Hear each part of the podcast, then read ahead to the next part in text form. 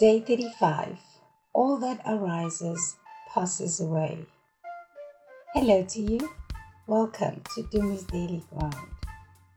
Thank you for joining me today. How are you doing? For the longest time, I have had my WhatsApp status set to this quote that once I heard in a book that I was listening to, and this was during a time such as this one where I was trying to understand who I am, where I was supposed to be going, and what God wanted me to achieve in this lifetime. It stuck with me, and I never really paid too much attention to it. But lately, it has been popping into my mind, and I felt perhaps it requires more of some sort of understanding of its origins and what exactly it is um, the actual meaning behind it. I have come to recognize that everything has a deeper meaning to it, and I will hardly know even half of anything by the time my life is over. However, while I'm here, I will let my curiosity be satisfied and learn as much as I can. So I found the following on the internet and found that everyone discusses this, somehow refers to it in such a way as I'm about to quote. This reflection I am about to read is by Ajahn Sumedho from the book The Way It Is, found on pages 23 and 24. And it goes As long as you conceive of yourself as being somebody who has to do something in order to become something else, you still get caught in a trap. A condition of mind as being a self and you never quite understand anything properly. No matter how many years you meditate, you never really understand the teaching. It will always be just off the mark. The direct way of seeing things now, that whatever arises passes away, doesn't mean that you are throwing anything away.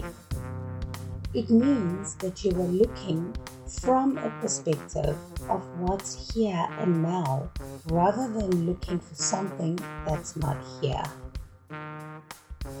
So, if you come into the shrine room thinking, I've got to spend this hour looking for the Buddha, trying to become something, trying to get rid of these bad thoughts, to sit and practice hard, try to become what I should become so I'll sit here and try getting rid of things, try to get things, try to hold on to things.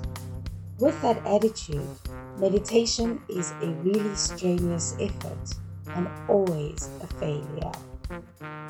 But if instead you come into the shrine room and are just aware of the conditions of mind, you see in perspective the desire to become, to get rid of, to do something, or the feeling that you can't do it, or that you are an expect, whatever, you begin to see that whatever you are experiencing is is a changing condition and not self. You are seeing a perspective of being Buddha rather than doing something in order to become Buddha. When we talk about sati, mindfulness, this is what we mean. A reflection by Ajahn Sumedho. I need to think about that. But as they say, thinking is the beginning of doubt, and ignorance is the origin of all suffering. Please listen to Abhayagiri's video linked on the information tab here. And if you feel like it, let me know your thoughts on this.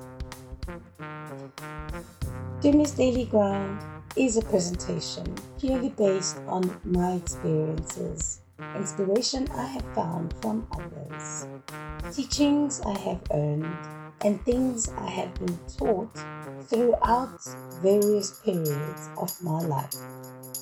I hope that together we can find solutions, inspiration, and motivation on living healthy, present, sober, and clean while we travel together on this journey toward finding some peace of mind.